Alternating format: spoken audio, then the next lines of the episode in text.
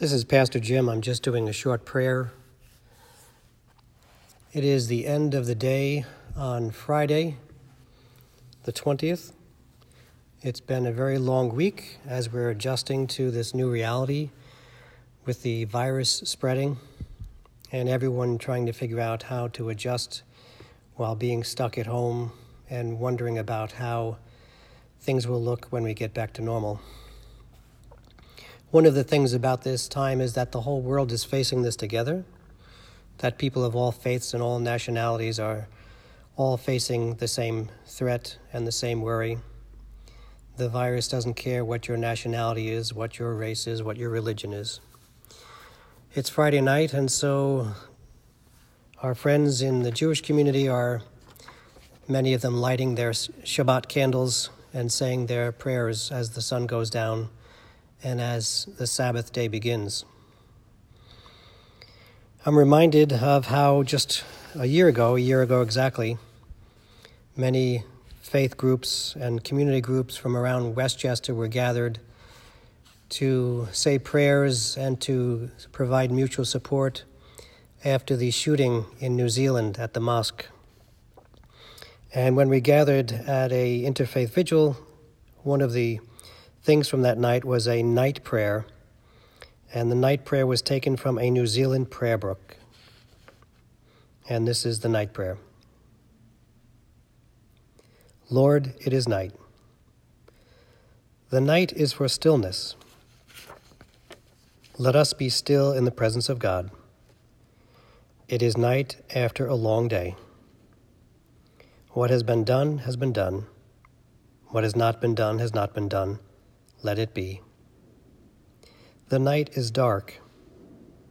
Let our fears of the darkness of the world and of our own lives rest in you. The night is quiet. Let the quietness of your peace enfold us, all dear to us, and all who have no peace. The night heralds the dawn.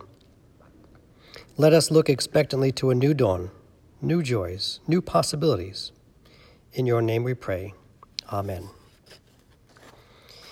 In our hymn book, there is a prayer for healthcare providers.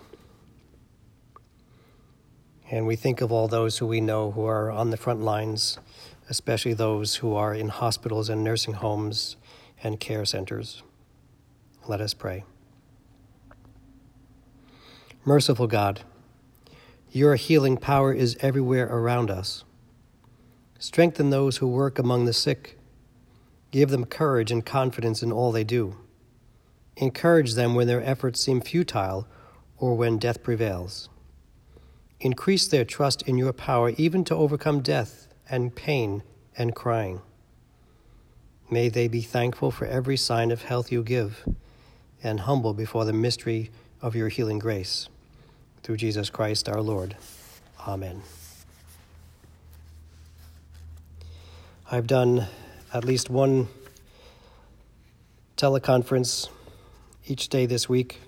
One of those was with our confirmation students, and I offered them another prayer from our hymn book,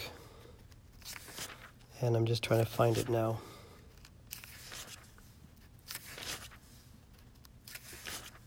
It's on page 87 in our hymn book. It is a prayer of Julian of Norwich. Let us pray.